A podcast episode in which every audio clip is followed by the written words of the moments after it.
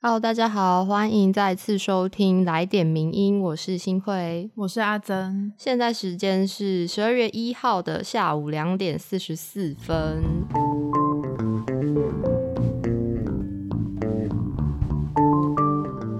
今天是礼拜二，也就是距离周末过了两天。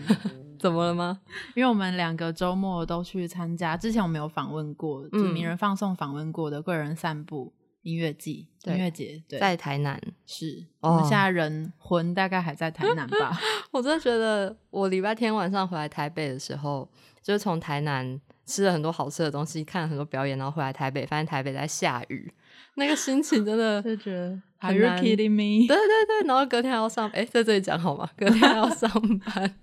嗯，但我们还是有很认真上班啦。有有有，这礼拜真的我们选了很多很重磅的文章要来跟大家分享。对，大家作文喽。好，就希望不要听到第一篇就先关掉，因为都是蛮刚好是这两周都蛮重要的时事。是，那首先第一篇要分享的文章呢是 V 太太的。失败的母亲，太像人的女人，单亲妈判死案与父权的性别想象。那这一篇的新闻事件主要是关于今年二月的时候，有一位单亲妈妈，她在勒毙两名孩子后自杀未遂。然后最近呢，清北市地方法院判决。出炉是一审判处他死刑，嗯，但在这个判决出来之后啊，就有一些包含立委、妇女团体都觉得法官的一些尖锐的言辞，并没有考虑到这位单亲妈妈她的处境。但有一些支持者就认为，杀害至亲，尤其是杀害自己的孩子，本来就应该以重刑惩罚。对，那不过今天这篇文章呢，因为这个事件其实可以讨论的面向非常的多，包括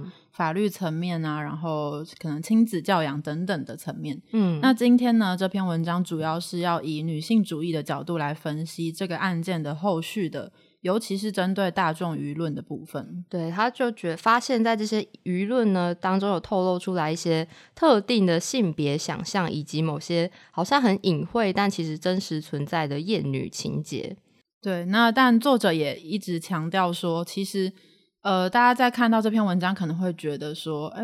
这样是什么意思？是那个单亲妈妈没有错吗？你是要帮她平反吗？什么的？但其实作者的意思是他只是要强调，我们在讨论这件事情的时候，他并不是认为这个妈妈没有罪，而是很多留言的质疑的后面，他预设的立场啊，或者是潜意识等等的，是有一些事情可以值得讨论一下的。嗯，那因为我们在这篇文章刊出之后，大家可以去名人堂的脸书看，就是在这部分受到蛮多集，就说你们是不是在帮那个这位妈妈开脱？但其实我们在讨论的就是关于。父权的性别想象这件事，那是什么呢？我们接下来就来跟大家分享一下。因为在近期的舆论当中，可以发现，其实当事人的母亲的身份还蛮引人注目，而且争议的。比如说，就有人在新闻下面就说：“怎么会有母亲下此狠手？”那其实就有点反映出母亲是一个被高度强调，而且赋予了一些特定任务或是想象的角色吗？对，所以可以看到大众在讨论这件事情的时候，其实。生气、愤怒，然后认为当事人罪不可赦，或其实很多时候可以看到他的言论，不只是觉得他犯罪行为本身，更多时候是在讨论他背弃了母亲的职责，觉得她不是一个好妈妈，觉得她是一个冷血的妈妈，对，自私的妈妈。但怎么讨论都是关于妈妈，而不是人。嗯，但这里也并不是说不能指责任何有违职责啊，或是犯了错的人，只是就像刚刚阿珍有提到，就是我们很多时候对。对于不同的身份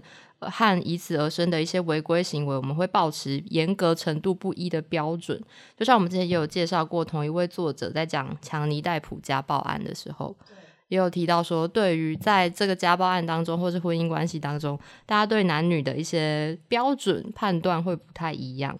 所以，呃，我们可以。透过我们这平常如何看待这件事情，或其他人如何看待这件事情，然后回头去检视彼此的想法里面，是不是其实隐隐含了一些东西？所以作者就引用了康奈尔大学哲学教授凯特曼恩的论点，指出说，在父权社会的逻辑里面，女性往往会被视为一种付出者，然后她必须提供各种阴性属性的服务。例如说，成为一个贴心的妻子啊，成为一个有母爱的人啊。嗯，就是父权社会的逻辑，会一方面就是一直鼓励大家去成为这样子的角色，但一方面，当你办的不好，或是像这个当事人办的失败的时候，就可能会遭到很巨大的反弹和责怪。那像刚刚提到，他们可能会鼓励女性成为这样的角色，怎么鼓励呢？就比如说，会很常见一些在媒体上啊，或是公众人物的发言，会告诉大家怎样是一个好女人、好太太、好妈妈、好女儿。像之前我们的台北市长柯文哲呢，就曾经在公开场合就说，他觉得他太太陈佩琪是一个好太太，因为他回家都看到他在擦地板。但就是会利用这种各式各样很优微的方式，在建构说，哦，你要怎样才能成为一个被社会接受或是称赞的好女人，或是贤妻良母这种感觉？是是是，对。所以其实值得大家注意的是，这些教导女人如何成为好女人的规定。他们最主要的目标不是要消灭女人，而是要让女人成为一个特定的样貌，嗯，然后展现出父权社会所需要、想要看到的那一面，嗯，就是我们刚刚说的一些比较阴性的属性，比如说关怀啊、爱啊，甚至是性跟身体劳动等等。那这位哲学教授凯特曼有评论说，其实大部分时候女人遭到一些厌女情节的攻击，大部分不是因为女人没有被当成人看，而是因为女人太像人的时候，比如说这个单亲妈妈，她可能展现出自己自私、脆弱、无助和疲惫的一面，但这样就会对父权社会对女人的要求有点违背了这样子的规则。就是觉得她并不是一个无私的、有大爱的的女人，而是一个对，不是一个圣母的时候，就很容易会被父权社会的讨论下面去否定她的这个人。嗯，甚至就会用更严厉的标准去批评她，甚至有点超过她呃，在相同的罪之下受到的批评吧。是，那其实这篇文章。讨论了很多东西，然后内容也很长。嗯，那我们在这边就不一一赘述。大家如果有兴趣，或者是有哪边不了解的话，其实都还是可以回去看文章。嗯，而且其实这次事件之后，我们还有出另外一篇文章，是蔡怡文的。公有的子宫，私有的孩子，我们对别人的孩子有关怀的责任吗？也是从这起事件去延伸的讨论。嗯，那这一篇文章的它的切入的方向比较是关于育儿或者是关怀，到底是公共还是私人的讨论。那这边就稍微说一下，他有提到一个我觉得蛮有趣的观点，是说其实关怀有分不同的定义，然后它有四个历程，嗯，分别是关心、有在关注。给予照顾跟接受接受照顾，那这四个呃历程，我们平常可能会觉得，哎，听起来差不多，对啊。但事实上，可以让我们，尤其是在讨论公共议题的时候，都可以去思考说，哎，我到底是只是关心，还是我是关注？那更进一步，有没有给予照顾之类的？嗯，就可以从这篇文章有蛮详细的讨论，大家就因为时间的关系，大家可以到我们的节目简介里面直接点阅收看。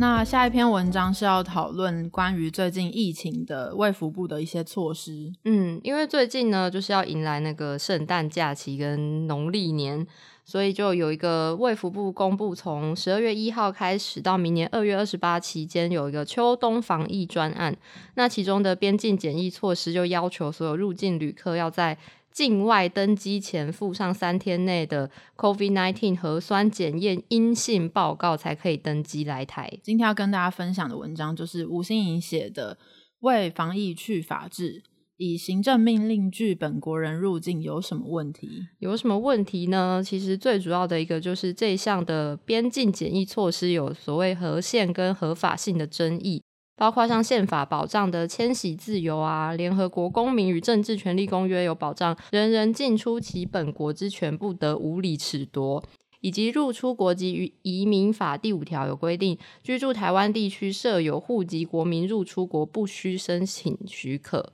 对，就是针对这个卫福部宣布的这个政策，他的意思就是说。呃，无论如何，你就一定要有那个检验报告，你才能进来，所以就会违反刚刚前面提到那些，尤其是针对本国人的的宪法上面的保障。嗯，那面对这么重要的关于宪法的基本权的干预呢？其实作者有提到说是必须有法律明文规定并遵守比例原则的，但是我们却看到行政机关用记者会还有网络运作的直播的方式进行公告。那作者要质疑的就是说，那法源依据到底是什么？因为如果今天卫福部就出来说，就是用之前那个年初公布的纾困条例第七条来限制本国人入境，但是好，即使这样有法源依据好了，那比例原则的部分呢？而且应该要由行政机关来举证其所采取的是最小的侵害手段才对。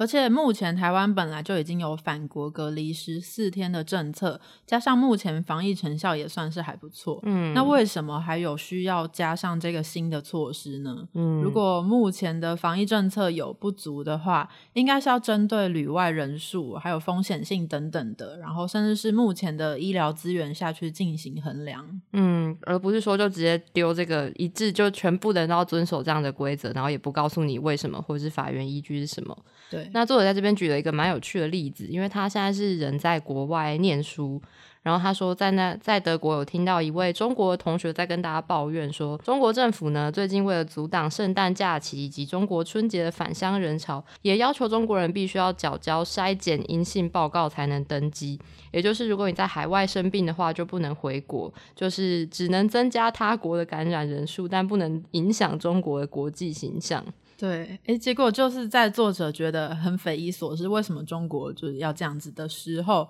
他却发现身为自由民主法治国的台湾政府，竟然也这样子按照同样的方式。就是毫没有明确法律授权的情况下，就用脸书跟直播记者会公布了这个跟中国几乎一模一样的规定。哦，我看到这边的时候，真的觉得蛮震撼的。是，那除了我们前面提到的合宪跟合法性的部分呢？虽然我们目前把这个边境管制措施称为是行政命令，但其实事实上要怎么？呃，这些措施的依据为何，然后如何定性？卫福部跟指挥中心都还没有明确的说明，所以到底是算什么行政行为，在法律上也还算是有争议的。所以稍微总结来说，就是作者觉得一个法治国家的行政机关，它采取行政行为的时候，其实是有义务要告诉人民法律依据啊、行政行为形式以及法律救济途径等等的。那当人民被航空公司地勤人员阻止登机回国，或是被医院或学校禁止出国的时候，却没有人可以告诉他说他该提告的对象是谁，或者是国家又在对自己采取什么种类的行政行为。嗯，他最后其实留下一个疑问，就是那现在到底台湾还算是一个法治国吗？如果我们的卫福部或者指挥中心可以无限上纲到这个这个部分的话。对，大家也可以思考一下。不过这个事件又有一些后续的发展，就是呃，这篇文章刊出的时候是针对十一月十八号的公告。那不过，卫福部在十一月二十五号又重新更新了一次资讯，补充了一些详细的内容。嗯，就是说，如果你真的没有检验报告，又要回台湾的话，应该要事前征得航空公司同意，并且安排机上的指定座位。但是入境的时候呢，必须要自费裁剪，而且不能申请防疫补偿，而且还要依传染病防治法罚一万至十五万元。那只要有另外四个紧急或意外状况的话，就是签结签切结束可以不用受罚。对，虽然他又增加了一些详细的状况，就是如果你有特殊状况，你就可以不用受罚或什么的，但是依然这篇文章提到的这些疑虑还是没有因此得到解决或是回答。没错，所以在可能近期，呃，今天十二月一号就开始实施的这个当下，我们也提出来跟大家一起讨论，到底，呃，台湾还是一个法治国吗？在防疫很重要的时候，是不是还是应该要回去？坚守这些法法治国的信念呢？嗯，不然等疫情结束之后，当我们要回头检视这时候的一些措施，其实会蛮恐怖的吧？对。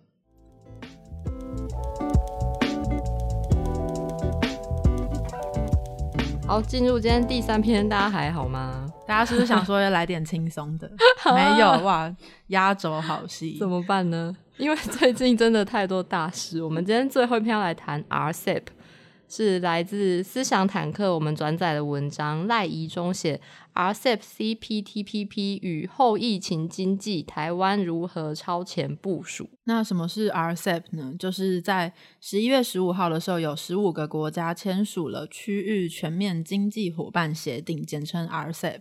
那这十五个国家是包括东协十国，再加上。日本、韩国、中国、澳洲跟纽西兰，号称是目前最大的多边经济协议。那在这个 RCEP 签署之后呢，就有一些台湾人开始有点焦虑，因为觉得台湾是不是再度被边缘化，或是押宝美国押错了吗？就导致台湾错失了坐上这台 RCEP 列车的机会。不过作者觉得说，这些说法跟担忧其实是冷饭热炒。冷冷饭新炒，嗯，对，就是因为其实八年前东协跟中国签自贸协定，或者甚至是五年前中韩签了自由贸易协定的时候，都是相相同的状况，嗯，所以他觉得要发生的话，那时候就会发生了，所以他觉得其实。台湾被边缘化这个讨论呢，其实是假议题。哦，那他觉得反而现在台湾应该要注意的是，这个签署的动作背后呈现了什么样的政治动力？那台湾又应该要如何应应以及超前部署？嗯，那讲到这个 RCEP，就是 RCEP，它的历史呢，其实要先从当初跨太平洋伙伴协定，也就是 TPP 讲起。因为当时中国把 TPP 视为美国在亚太区域围堵中国的一个经济战略，所以中国就为了反制而发展出这个 RCEP 作为对抗美国跟 TPP 的一种武器。对，所以就是 RCEP 跟 TPP 的一个对抗角力的状态。不过，其实 TPP 早在二零一六的时候就已经谈判完成了。那 RCEP 其实进展非常缓慢，嗯，是而且加上川普他当选之后，就遵照他选前的承诺，立刻退出了 TPP，然后所以 RCEP 也就被中国放在一边，先 跑去发展“一带一路”。嗯，就直到二零一八年，川普开始发动对中贸易战，然后中国自己“一带一路”的一些债务外交问题变严重之后呢，RCEP 才又有新的发展。对，那还是回归到台湾人最关心的 RCEP 到底会怎么样影响台湾呢？先讲结论，作者觉得其实对台湾的影响是非常有限的，他觉得不用太担心这样。嗯，主要是因为 RCEP 它是奠基在东协加一的 FTA，也就是自由贸易协定的基础之上。例如说，它是东协加日本、东协加韩国等等的。那而且因为这个东协跟这些国家彼此之间谈的 FTA 条件其实都不太一样，所以如果他们想要整合所有的 FTA，会变得非常复杂。就是作者用了一个概念叫做“意大利碗面效应”，嗯，对，意思就是说会因为不同的 FTA 之间的规定都不一样，那你全部把它放在一起，就会像意大利面一样纠结成一团。对，互相矛盾之类的，对，会互相协约之间会互相打架，嗯，所以也因此，包括美国、日本、澳洲等等的国家都认为，其实 RCEP 应该不会有什么具体的很大的效果，很有可能最后会比既有的现有的他们之间的 FTA 条约更宽松，然后更不够自由，这样。所以简单来说，最后可能会变成是东协加五的自贸协定，而不是真的十五国彼此整合的一个。看刚刚说的，就是规模最大这样子的一个协定。没错，那对台湾的影响，就是主要就是台湾跟东协以及台湾跟中国的贸易之间的关系了。嗯，那但如果台湾作者就说，如果台湾会因为 RCEP 的签署很惨的话。那早在十年前东协加一的 FTA 生效的时候，以及中韩 FTA 五年前生效的时候，台湾就已经很惨了，不会等到现在才惨这样。嗯，我记得之前上次我们也有转一篇思想坦克在讲 RCEP 的文章，他的说法是说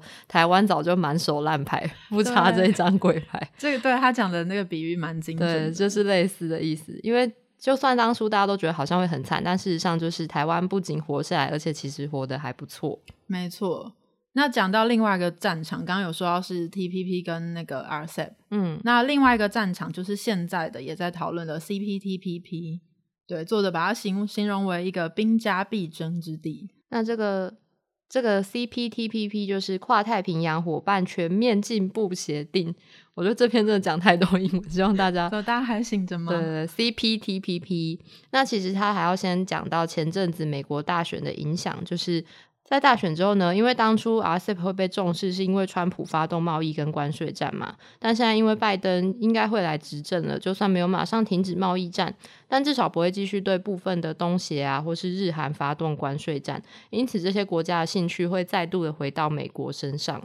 对，特别是美国可能会对于重返 TPP 重新加入有新的兴趣，嗯，那他的这个动作也可能会让其他的区域国家也觉得对 CPTPP 的兴趣提高了，甚至是一些以前就已经表示说有意愿加入的国家，例如说英国、泰国等等的，他们的动作也会变得更加积极。所以整体而言呢，CPTPP 的询问度就只会变得越来越高，而不会变低。这样，嗯，那后面呢，作者还花了一个段落在讨论这个供应链重组的问题。那今天因为篇幅的关系，我们就先跳过，大家可以到原文自己去收看。接下来要讲的就是最后目前大家都在关注的疫情，其实也对这些比较大型的自由贸易协定有一定的影响力。对，作者就说，疫情导致大家都没有什么经济活动。那他觉得一群没有什么经济活动的国家群聚在一起，然后弄一个巨型的经济合作协定。不会因此就产生新的经济动力。他觉得根本之道还是在于应对跟控管疫情。嗯，因为如果疫情持续下去啊，带来的冲击就会从短期变成长期，就可能一些航运、旅游业、服务业都会受到冲击。那以及相对的通讯啊、资讯、五 G 的需求就会变得更高。那另外是医疗服务产业也会提高，所以资讯通讯产品本身就是零关税了，就不需要再透过 RCEP 减税。而医疗产业在 RCEP 中也没有清楚有效的处理，所以其实，在疫情时代之下，RCEP 对台湾的影响真的不太大。对，所以作者觉得还是要回归到他觉得可以有效控管，甚至是脱离疫情的国家，例如台湾，就有机会在后疫情的阶段取得先机，甚至成为其他国家或资金争取合作的对象。对，所以总结来讲呢，其实台湾因为美中贸易战，然后就被推上前线。但作者觉得，其实也提供不少的机会。然后同时，疫情冲击了全世界，但却让台湾的防疫的努力出现在国际上面，然后甚至做到了地位的翻转。他觉得这两个虽然都是负面的冲击，但却结果变成台湾的机会。那所以 RCEP 这个机会，他觉得百年难得一遇，可遇不可求。不要被杂音干扰，然后让我们看不清市局提供给我们的这个机会了。哦，有点正向的一个一个态度。嗯，我觉得今天我们前面两篇都是蛮逆风的文章。对，那呃，第一篇是逆这个舆论的风，那第二篇可能是逆政府的风，那第三篇还是要来正向的鼓励一下大家。对，嗯，然后最后有一件事情想要跟大家分享的，就是。然后我们第一篇介绍 V 太太的那篇文啊，就是其实我们。昨天在编辑的时候有发生一些小插曲，想说可以在这边跟听友们分享一下，对一些编辑幕后的故事。因为昨天呢，我在看这篇文章的时候，它原本的标题是下说单亲妈妈杀子案，嗯，然后那时候我其实一看到第一眼就觉得这个真的要放上标题嘛，就有点耸动的感觉。嗯，就算你其实去网络上看各大媒体，大概都是这样子下标去解释这件事，就是简称这个案子。嗯，但我就想说，是不是有？其他更好的说法，我就征询了一下大家的意见。那我们的同事编辑杰山就跟我说：“哦，他之前用了单亲妈妈判死案这样。”然后我就觉得哦，好像有好一点，就不是那么的对，嗯嗯，就比较中性一点。对，那其实后来作者本人有分享这篇文章的时候，有提到说，他觉得即使只是两个字的置换，但是好像就可以明确的看出说我们关注的点到底是什么。虽然我一开始没有 预设我有这样的想法，但我觉得他说也是一个重点啦。对，就我们在看标题的时候，可能就是潜意识就会，譬如说，你如果用第一个标题，你可能会不小心就 focus 在沙子这件事情，但如果用判死的话，你就会。觉得哦，这是在讨论他被判死刑这件事情，而不是他杀人这件事情。哦，对对对，我觉得后来他这么一说，我才惊觉哦，原来有这样子的效果。我自己也是蛮觉得哦，我做了一个 还不错的决定。这样，对，文字的力量啊。嗯，希望各位听友也有注意到这个小细节。如果没有的话，你现在知道了。好，好，那我们今天来点名就到这边，谢谢大家收听三个非常。就是严肃的议题。嗯，那如果听完之后觉得还有想要更深入了解的话，我们都会把文章放在我们的节目简介。那如果喜欢这集节目，也欢迎到我们的 Apple Podcast 给我们五星评价，或是到 IG 留言给我们，告诉我们你的心得。那今天来点名就收听到这边，谢谢大家。然后我们下礼拜同一时间再见喽。好，谢谢大家，拜拜，拜拜。谢谢你的收听，更多内容请上名人堂网站。